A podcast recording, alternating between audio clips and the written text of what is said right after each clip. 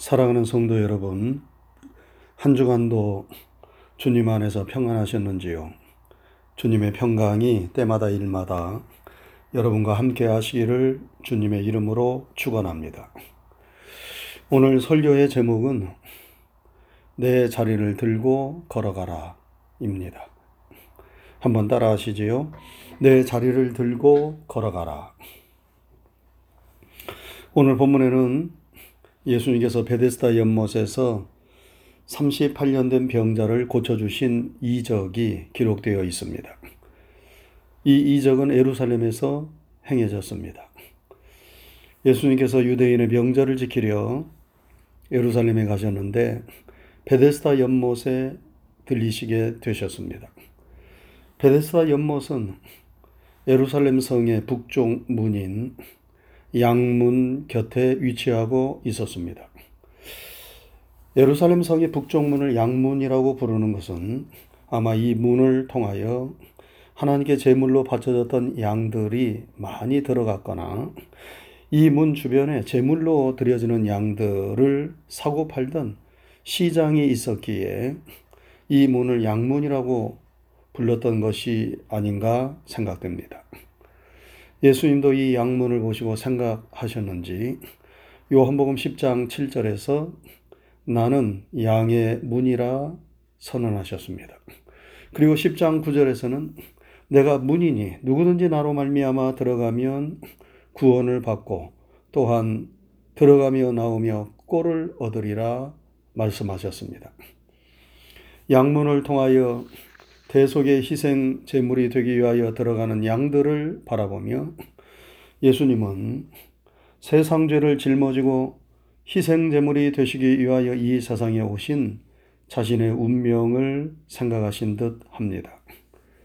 양의 문이 되시는 예수님은 우리의 구원의 문이시요. 우리의 삶을 의미 있고 풍성하게 해 주시는 축복의 문이십니다. 오직 예수님의 문을 통해서만 우리는 구원을 받고 삶의 의미를 찾고 풍성한 은혜를 누릴 수 있습니다. 그런데 이 에루살렘 성의 북쪽에 위치한 양문 곁에 베데스다라는 연못이 있었습니다. 베데스다란 히브리어 베스와 에스더가 합쳐진 단어인데 자비의 집, 이라는 뜻을 가지고 있습니다. 병들고 가난하고 불쌍한 사람들에게 하나님의 자비가 임하기를 바라고 또 실제로 하나님의 자비가 베풀어지는 그런 연못이 베데스다 연못이었습니다. 이 하나님의 자비를 바라는 수많은 병자들 연약한 사람들이 이 연못 주변에 모여 있었습니다. 그것은 이 연못에 내려오는 전설이 있었기 때문이었지요. 그 전설은 가끔씩 연못물이 움직이는데 그 물이 움직일 때 제일 먼저 그 연못에 들어가는 사람은 어떤 병에 걸렸든지 낫게 된다는 전설이었습니다. 이 연못에서 실제로 그런 일이 일어났는지는 확인할 수 없어요. 그러나 내려오는 이런 전설 때문에 많은 병자들이 이곳에서 자신에게 그러한 기적이 일어나기를 소원하며 자리를 지키고 있었던 것입니다. 그런데 그 병자들 가운데 38년 된 병자가 있었지요.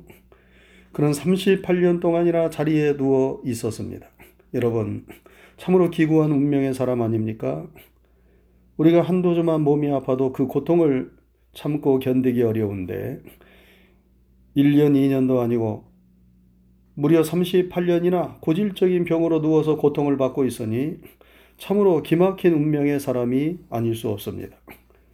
예수님께서 베데스다 연못에 가셔서 이 38년 된 병자를 눈여겨 보셨습니다. 이 병자 자신이 스스로 38년 된 병자라고 말하지 아니하였지만 예수님은 이 병자를 보는 순간 그의 병이 오래되셨음을 아셨습니다. 예수님은 우리의 모든 것을 다 꿰뚫고 아시는 분이십니다. 우리가 어떤 영역 간의 병을 가지고 있는지, 그리고 그 병이 얼마나 오래된 것인지, 그 병에 대하여 우리가 가지고 있는 마음이 무엇인지, 우리가 말하지 않아도 예수님은 다 알고 계십니다. 이 깊고 오래된 병자를 바라보시면서 예수님은 불쌍한 생각이 들었습니다. 그는 육체의 병으로 고생하고 있었을 뿐만 아니라 자신의 운명에 체념하였던 마음의 깊은 병을 또한 가지고 있음을 예수님은 보셨습니다. 그래서 그를 고쳐 주고자 그에게 다가가 물으셨습니다. 내가 낫고자 하느냐? 내가 낫고자 하느냐? 여러분, 세상에 이런 어리석은 질문이 어디 있어요? 그 오랜 세월 불치의 병으로 고통을 받아왔는데 낫고자 하는 마음을 가지지 않은 자가 세상 어디에 있겠습니까? 그런데 예수님은 내가 낫고자 하느냐? 라고 물으셨습니다. 이 질문은 오랜 병으로 지치고 지쳐서 모든 것을 포기하고 체념하고 있는 그의 마음의 병을 먼저 고쳐주고자 하셨던 예수님의 사랑의 질문이었습니다. 육신의 질병보다도 더 큰 문제가 되는 것은 모든 것을 자포자기하는 마음의 병입니다. 삶에 아무런 희망도 가지지 않고 모든 것을 운명으로 받아들이고 체념해 버리는 마음의 병이 육신의 병보다도 더 치명적인 병입니다. 여러분 마음이 건강하면 육신의 병도 회복되고 치유될 가능성이 많이 있지만 마음이 병들면 육신의 병은 더욱 절망적이 됩니다. 그래서 우리는 우리의 마음이 새로워져야 합니다. 마음이 건강하고 마음이 회복되어야 합니다. 그래야 우리의 육체도 우리의 삶도 건강해질 수 있습니다. 그래서 성경에 무릇 지킬 만한 것보다 더욱 내 마음을 지키라. 생명의 근원이 이에서 남이니라 말씀했습니다. 미국 타임지가 선정한 19세기의 가장 위대한 인물은 에디슨이었어요. 20세기의 가장 위대한 인물은 아인슈타인이었습니다. 발전기, 전구 등을 발명하여 인류에 환한 빛을 가져다 준 에디슨. 상대성 원리를 발견하여 과학기술 혁명의 신기원을 세운 아인슈타인. 둘 다 인류의 문명을 발전시키는데 지대한 공헌을 한 천재 발명가요 과학자입니다. 그런데 놀라운 사실은 이들이 둘 다 어린 시절에 학습 장애아였다는 사실입니다. 한 세기에 한 명씩 나올까 말까 하는 이 놀라운 천재들이 어렸을 적에는 둘 다 바보 소리를 들으며 자랐습니다. 그래서 에디슨은 초등학교 3학년을 다니고 학교를 그만두었고 아인슈타인도 수차례 이사를 하며 학교를 옮겨 다녀야만 했습니다. 만약 그들이 어릴 적 들었던 바보 소리에 진짜 자신들이 바보인 줄 알고 스스로 체념해 버리고 말았다면 어떻게 되었을까? 여러분 참으로 끔찍한 일 아닙니까? 그러나 그들은 그들의 삶을 체념하거나 포기하지 않았습니다. 그들은 끈질기게 자신의 운명을 개척해 나갔습니다. 에디슨은 실험실에서 실험을 하는데 만 번을 실패하였어요. 보통 사람 같으면 한두 번 실패하면 낙심하고 포기하고 포기하기 쉬운데 그는 만 번을 실패했어도 포기하지 않고 결국 그 실험을 성공으로 이끌었습니다. 그가 한 유명한 말이 무엇입니까? 천재는 1%의 영감과 99%의 노력으로 되는 것이다. 이런 유명한 말을 했어요. 여러분 그 정신과 자세가 건강하지 않습니까? 육신의 질병 때문에 환경의 어려움 때문에 삶의 고단함 때문에 때로 우리가 지치고 힘들 때가 있지만 그러나 우리는 결코 그런 것들에 무릎을 꿇어서는 안 됩니다. 38년 된 고질적인 문제가 우리에게 있다 하더라도 그것을 운명으로 받아들여서는 안 됩니다.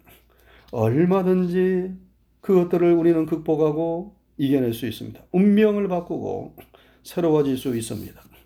이 낫고자 하는 마음을 우리가 가져야 합니다. 그래서 주님은 38년 된 병자에게 물으셨듯이 계속해서 여러분과 저에게 물으시는 것입니다. 내가 낫고자 하느냐? 내가 낫고자 하느냐? 이는 낫고자 하는 마음이 있느냐? 나을 수 있다는 믿음이 있느냐? 그 마음, 그 믿음을 포기하지 말고 붙잡으라는 것입니다. 그 소망과 믿음의 끈을 놓지 말라는 것입니다. 그러면 이적이 나타나지요. 기적이 일어납니다. 여러분 오래전에 정범진이라는 한국인이 뉴욕에서 판사가 되었습니다. 그런 유명 법대 대학원에 다닐 때 불의의 교통사고를 당하여 하반신이 마비된 장애인이 되었습니다. 그가 자신의 처지를 비관하며 자살을 생각하고 있을 때 어느 날 공동 묘지를 바라보면서 깨달음을 얻었어요. 한 평도 안 되는 관 속에 영원히 누워 있는 것보다 휠체어라도 타고 넓은 세상을 돌아다니는 것이 훨씬 낫지 않을까? 훨씬 재미있지 않을까? 그래서 그는 다시 일어나 도전하게 되었습니다. 그래서 미국 변호사 시험에 합격하고 뉴욕시 브루클린 검찰청 검사로 임명된 후 24번의 재판을 모두 승리로 이끌고 부장검사가 되었다가 오래전에 판사가 되었습니다. 그가 지금 어떤 자리에 있는지 궁금합니다. 그는 아침에 일어나면 제일 먼저 자신의 발가락을 본다고 해요. 왜냐하면 마비되었던 감각이 돌아오면 제일 먼저 움직일 수 있는 신체 부위가 발가락이기 때문입니다. 여러분, 우리가 우리의 발가락을 움직일 수 있다는 것이 얼마나 감사한 일인지 아십니까? 몸에 마비가 온 사람들은 발가락, 손가락 하나 움직이는 것이 평생의 소원입니다. 발가락 하나 제대로 움직이지 못하는 정범진 씨가 자신의 처지를 비관하지 않고 자신의 운명을 개척해 나갈 때 그는 미모의 벤처기업 여사장과 결혼도 하고 검사, 판사도 되어 자신의 아메리칸 드림을 이루었을 뿐만 아니라 우리 동포들에게 꿈과 희망을 주는 자랑스러운 한국인이 되었습니다. 우리는 아무리 현실이 어둡고 힘들어도 거기에 굴복해서는 안 됩니다. 그것 때문에 우리의 꿈과 희망을 포기해서는 안 됩니다. 우리는 낫고자 하는 마음을 가지고 계속 도전하고 전진해야 합니다. 내가 낫고자 하느냐? 예수님께서 물으셨을 때 38년 된 병자는 자신의 외롭고 힘든 사정을 예수님께 말합니다. 주여, 물이 움직일 때에 나를 못에 넣어주는 사람이 없어 내가 가는 동안에 다른 사람이 먼저 내려가나이다. 참으로 이 38년 된 병자의 사정이 딱합니다. 아무도 그를 불쌍히 여기며 도와주는 사람이 없습니다. 그런데 주님이 오셨습니다. 인간의 생사, 화복, 생로, 병사를 주관하시는 생명의 주님, 능력의 주님이 그를 찾아오셨습니다. 여러분 이것이 은혜이요 축복입니다. 여러분 우리 주님의 방문은 이처럼 뜻하지 않은 때에 우리를 찾아와요. 우리가 우리 자신을 포기하고 삶의 밑바닥에 완전히 내려앉아서 더 이상 희망이 없다고 스스로 여길 때 그때에 주님은 우리를 포기하지 않고 찾아오십니다. 그리고 우리에게 말씀하십니다. 내 자리를 들고 걸어가라. 여러분 주님이 말씀하시면 모든 문제가 해결됩니다. 모든 질병이 고쳐집니다. 모든 절망이 그 힘을 잃어버립니다. 다리에 힘이 생깁니다. 주먹이 불끈 쥐어집니다. 마음의 담대함과 자신감이 넘치게 됩니다. 우리를 억누르던 무거운 짐이 솜처럼 가볍게 느껴집니다.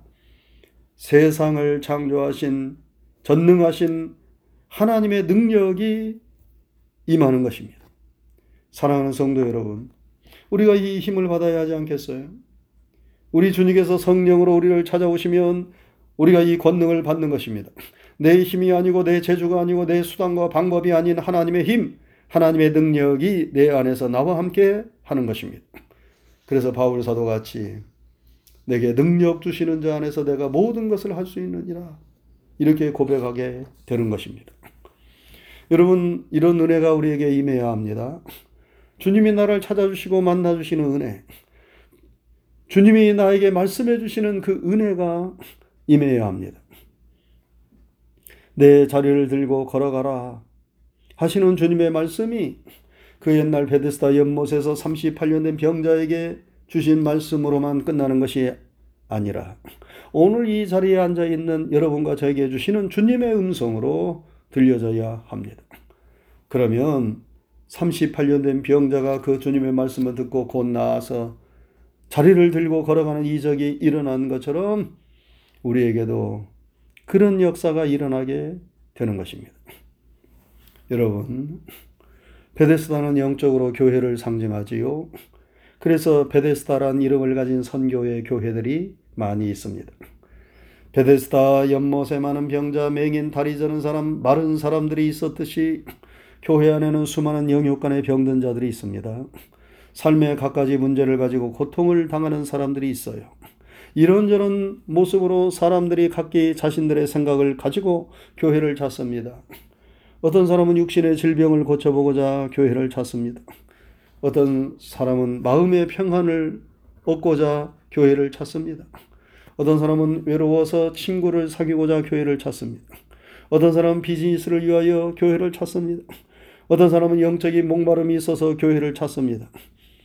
베데스다 연못가의 수많은 사람들이 다 자기 나름대로의 기대를 가지고 그 자리를 지키고 있듯이 오늘날 교회도 사람들마다 다 다른 생각을 가지고 교회에 나옵니다.